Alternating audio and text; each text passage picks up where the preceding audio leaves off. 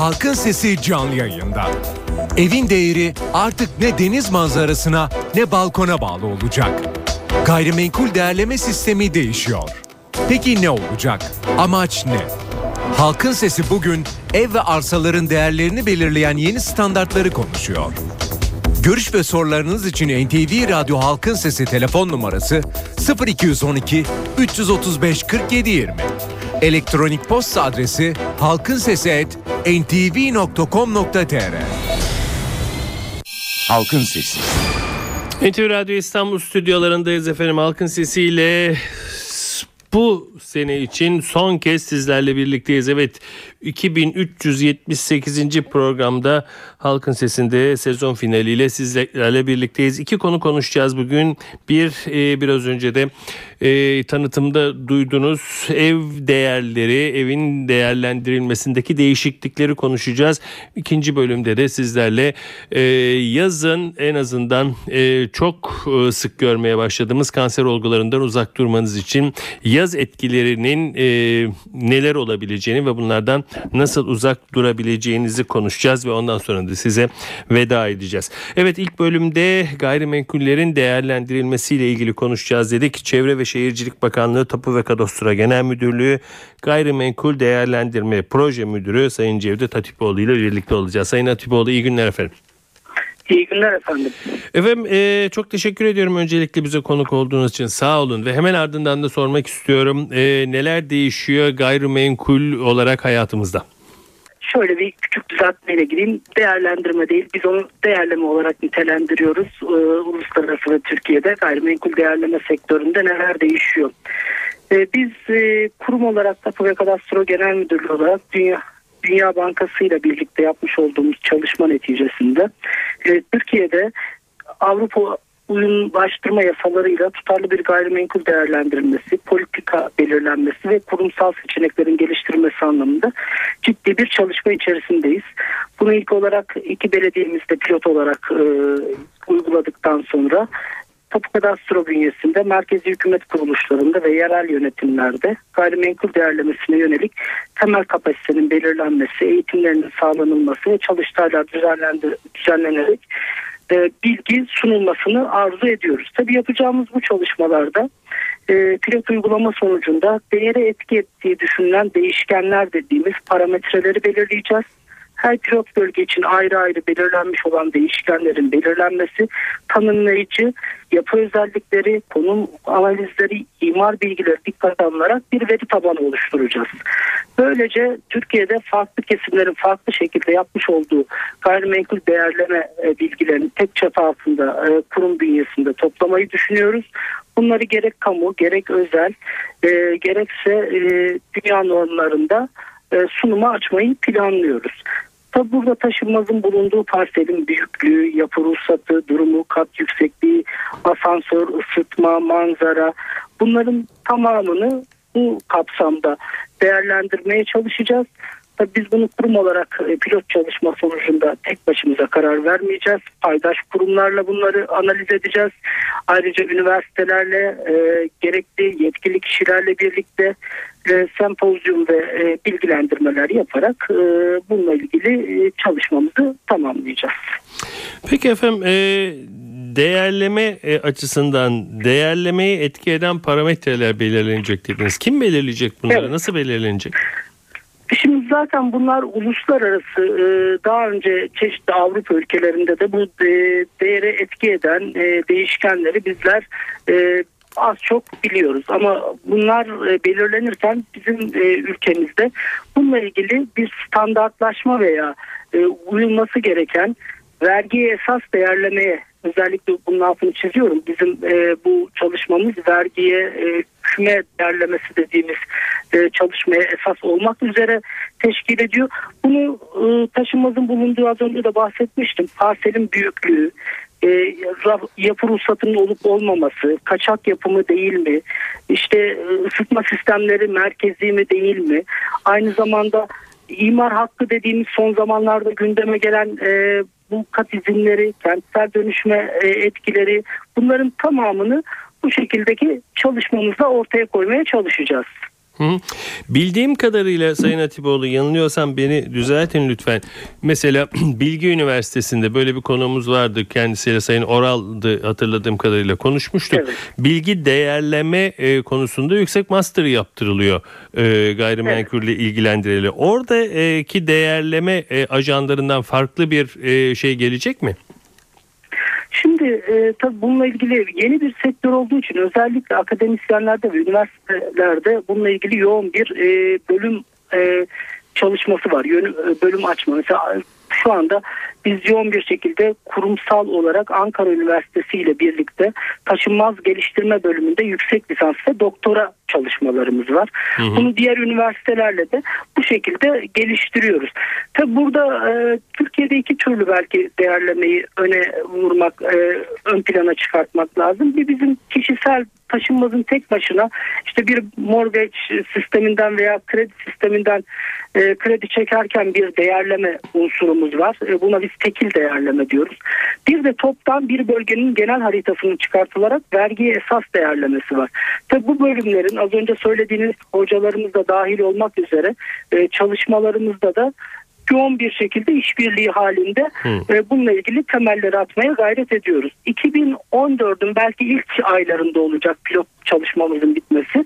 Akademisyenlerle ve üniversitedeki e, çeşitli sivil örgütlerle dahil olmak üzere e, bunların paylaşımı yapılacak ve ortak bir kanaatle zaten bu değişkenler ortaya çıkarak değere etkisi e, kanunlaşması, yasalaşması yönünde çaba sarf edeceğiz kurum olarak. Hı hı.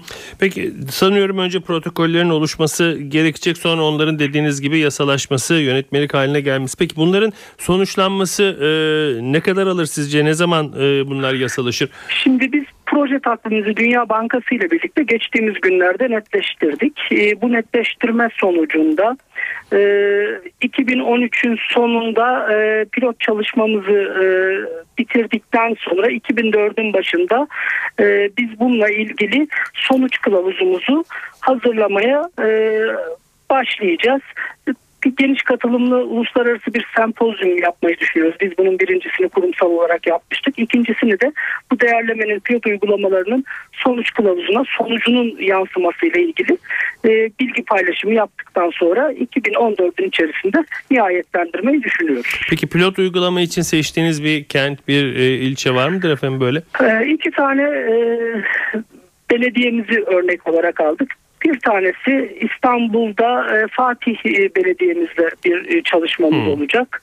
Şu anda protokol aşamasındayız. Önümüzdeki günlerde alana inerek birlikte çalışmalarımıza başlayacağız. İkincisi de Ankara'da Mamak Belediyesi ile bu anlamda bugün yarın protokol çalışmamız bitiyor. Dediğimiz gibi gene Ağustos sonunda da yoğun bir şekilde çalışmamıza, bilgi birikim paylaşımımıza bu bölgelerde başlayacağız. Peki bu değerlemelerin sonucunda geriye düşen de olacak, değeri artan da olacak. Nasıl Evet. bir tepki bekliyorsunuz efendim? E, tabii biz bir tepki yani biz ortaya bu değeri koyarken tabii yüzde yüz hiçbir şeyin e, dünyadaki örneklerinde de aynı şekilde özellikle Avrupa ülkelerinde de gerçek değeri bulmanız tabii ki söz konusu değil. Burada asgari veya azami yani minimum şu kadar maksimum bu kadardır şeklindeki bir değer aralığı yaratmaya çalışacağız.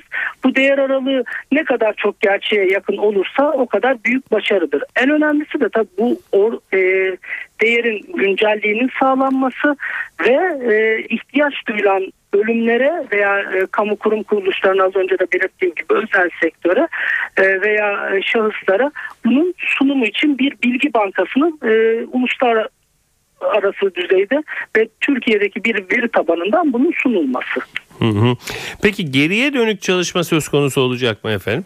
Değerlemede.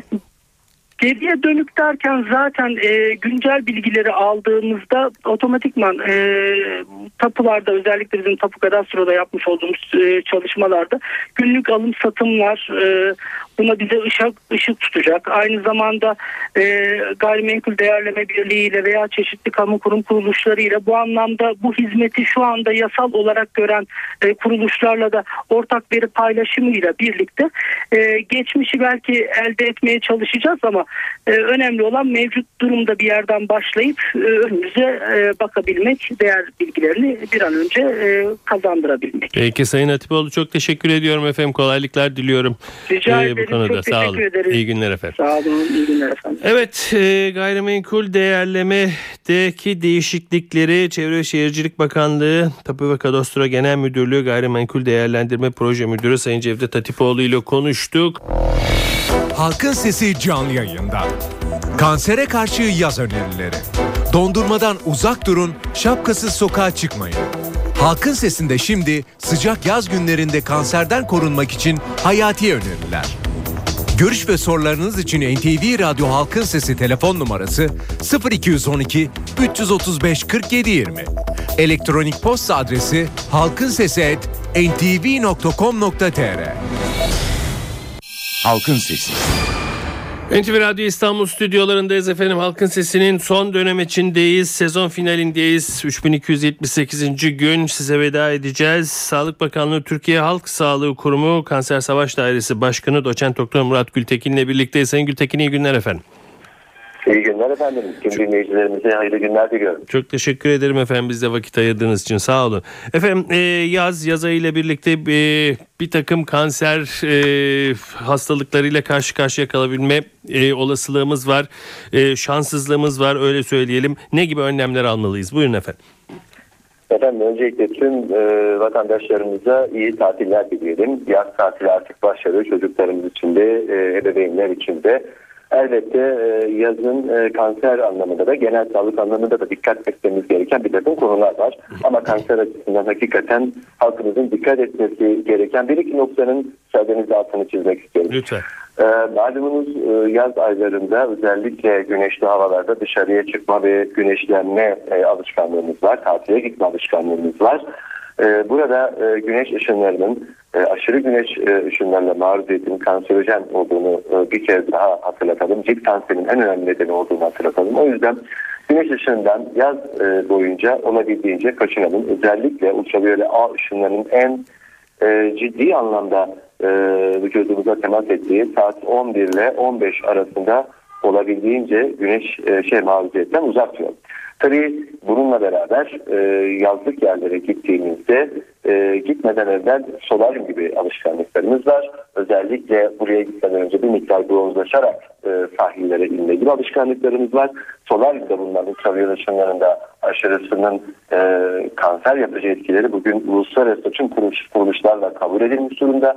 Hatta birkaç ülke bu konuyla ilgili düzenleme yaptı. Biz de şu anda bununla ilgili çalışmaya başladık. Tıbbi nedenler dışında solaryumları e, kullanmamakta fayda var.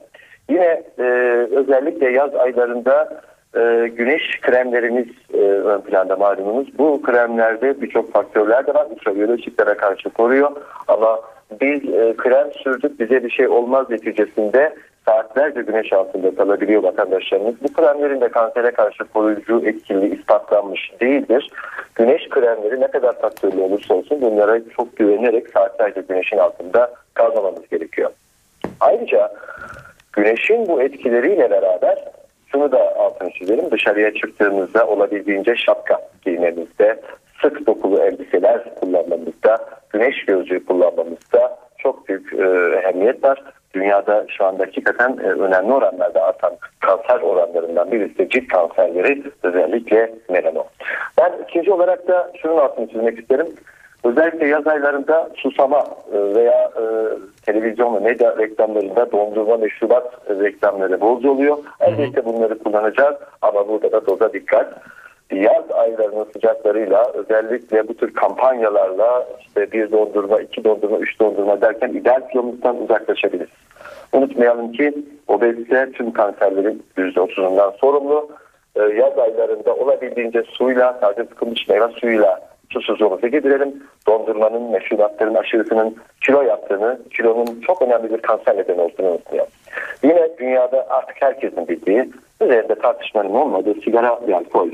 Yaz aylarında özellikle e, tatil bölgelerinde bu, buralarda da kullanım oranlarımıza dikkat edelim. Hatta yaz tatillerini belki bu alışkanlıklardan kurtulmak için bir fırsat olarak belirliyorum. Ben son olarak da e, özellikle e, yaz aylarında e, bir miktarda spor. Bunun üzerinde de durmak istiyoruz.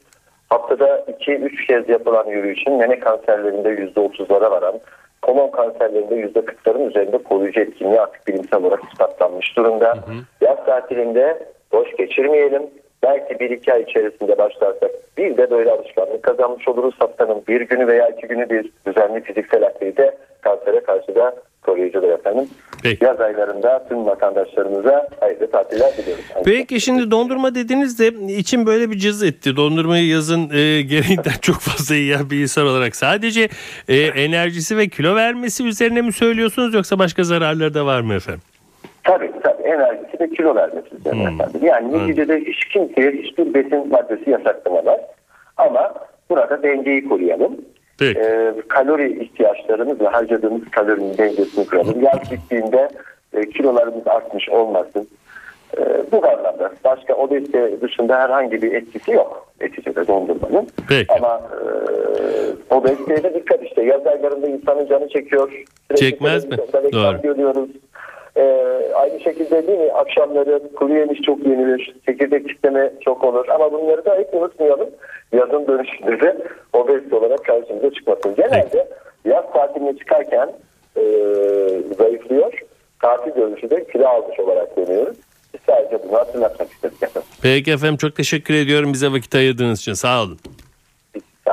Olun. İyi günler efendim. Sağlık Bakanlığı Türkiye Halk Sağlığı Kurumu Kanser Savaş Daire Başkanı Doçent Doktor Murat Gültekin bizimle birlikteydi. Yazın kanserden korunmak için neler yapmak gerekiyor? Ee, onu da bizlerle paylaştı ve geldik veda zamanına. Evet efendim önümde duran nota bakarsam 4 Mart 2002'de e, Halkın Sesi'ne başlamışız. 4 Mart 2002'de Halkın Sesi'ne başladığımızda çok net hatırlıyorum. İlk programımız Avrupa Birliği ile ilgiliydi. Avrupa Birliği ile aramızda e, yine bir anlaşmazlık vardı ve Avrupa Birliği neden bize yabancı diye sormuş. Böyle bir program yapmıştık. Şimdi gülümseyerek anımsıyorum. Bugün de yine aynı programı aynı şekilde yapabiliriz. Geldik 2013'e.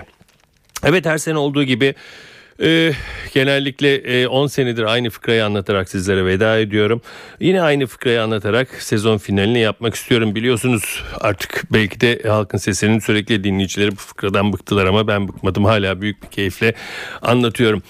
Kralın birinin bir ülkedeki kralın birinin bir tane kızı varmış ve de o kız çok güzelmiş. Tabii kızın kız kralın kızı olunca ister istemez güzel oluyor. Ve de kral e, kızı evlenme zamanına geldiğinde bütün e, ülkeye haber salmış. Kim ki demiş bir iğne deliğinden fili geçirir kızımı ona vereceğim. Hiç kimse e, bunu olacağını ihtimal vermemiş ve kral devam etmiş. Eğer demiş kim ki e, bir fili iğne deliğinden geçirir gelsin iki sene sarayımda çalışsın iki senenin sonunda gerçekten bu işi becerirse kızımı kendisine vereceğim. Yok eğer beceremezse kellesi gider. Tabi zaten fili iğne deliğinden geçmesinin imkansız olduğu bilen insanlar bunu duyunca iyice kenara çekilmişler. Bütün ülkenin her tarafına haberler salınmış ama bir türlü bir kişi çıkıp bu işi yaparım diyemiyor. Aradan epey bir zaman geçmiş. Hiç kimse cevap vermiyor. Derken günün birinde bir gariban çıkmış ortaya. Ben yaparım demiş. Herkes şaşırmış. Ne yapıyorsun sen demişler. Ya bir fili iğne deliğinden nasıl geçirirsin? Yapma etme kellen gidecek. Yok demiş gariban ben yapacağım bu işi. Çok üzerine gelmişler. Yapma etme yalvarmışlar. Gariban artık dayanamamış. Ya demiş size ne ya? Siz karışmayın demiş. Bırakın gideyim şu iki sene önce bir demiş şu sarayda bir yaşayayım. İki senenin sonunda ya kral ölür ya fil ölür ya ben ölürüm. Karışmayın demiş ya ben hayatımda hiç sarayda yaşamadım. Bırakın iki sene sarayda yaşayayım. Evet önümüzde iki ay var. İki ay sonra ya kral ölür ya fil ölür ya ben ölürüm. Tekrar halkı sesinde buluşuruz buluşamayız bilemiyorum ama 10 senedir ne kral öldü ne fil öldü ne ben öldüm. Döndük dolaştık ya tekrar tükürçü dükkanına geldik. Ama bakıyorum da Kralın pek öleceği yok. Fil ayakta duruyor. Zaman bana mı geldi onu da bilmiyorum. Tabii hep birlikte iki ay sonra göreceğiz. Yine alıştığımız şekilde e, veda edelim. Doğanın dengesi yerinde oldukça, ırmaklar yolunda aktıkça.